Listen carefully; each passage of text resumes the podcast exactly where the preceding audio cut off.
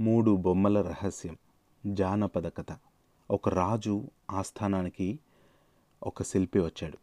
తన చేతిలోని మూడు బొమ్మలు రాజు ముందు ఉంచాడు. రాజా ఈ బొమ్మలు చూడటానికి ఒకేలా ఉన్నా ఇందులో చాలా తేడా ఉంది. ఈ సభలో ఎవరైనా ఆ రహస్యం కనిపెట్టగలరా? అని సవాలు విసిరాడు. అందరూ వాటిని పరిశీలించారు. ఎక్కడా కొంచెం కూడా తేడా లేదు. ఎంత ఆలోచించినా ఎవ్వరికీ అర్థం కాలేదు. ఆ రాజ్యపు మంత్రి మహామేధావి ఎటువంటి చిక్కుముడి అయినా విప్పగల శక్తి గలవాడు. అతడు అచ్చుగుద్దినట్లు ఒకేలా ఉన్న ఆ మూడు బొమ్మలను బాగా పరిశీలించాడు. ఒక ఆలోచన తలుక్కున మెరిసింది. సన్నని గడ్డిపోచలు మూడు తెప్పించాడు. ఒకదానిని మొదటి బొమ్మ చెవిలో దూర్చాడు. అది అవతలి చెవి నుంచి బయటకు వచ్చింది ఇంకొక దానిని రెండవ బొమ్మ చెవిలో దూర్చాడు. అది నోటిలో నుంచి బయటకు వచ్చింది మరొక దానిని మూడవ దాని చెవిలో దూర్చాడు.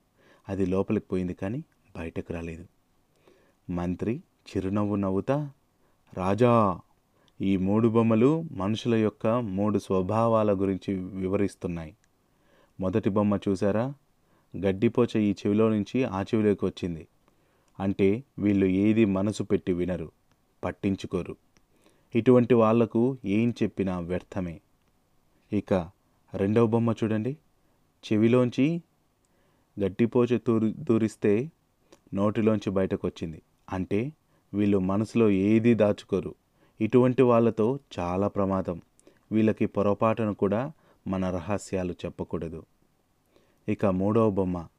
ఇది చూడండి. దీని చెవిలో దూర్చిన గడ్డిపోచ ఎక్కడి నుండి బయటకు రాలేదు. అంటే వీళ్ళు ఏది చెప్పినా మనసులో భద్రంగా దాచుకుంటారు.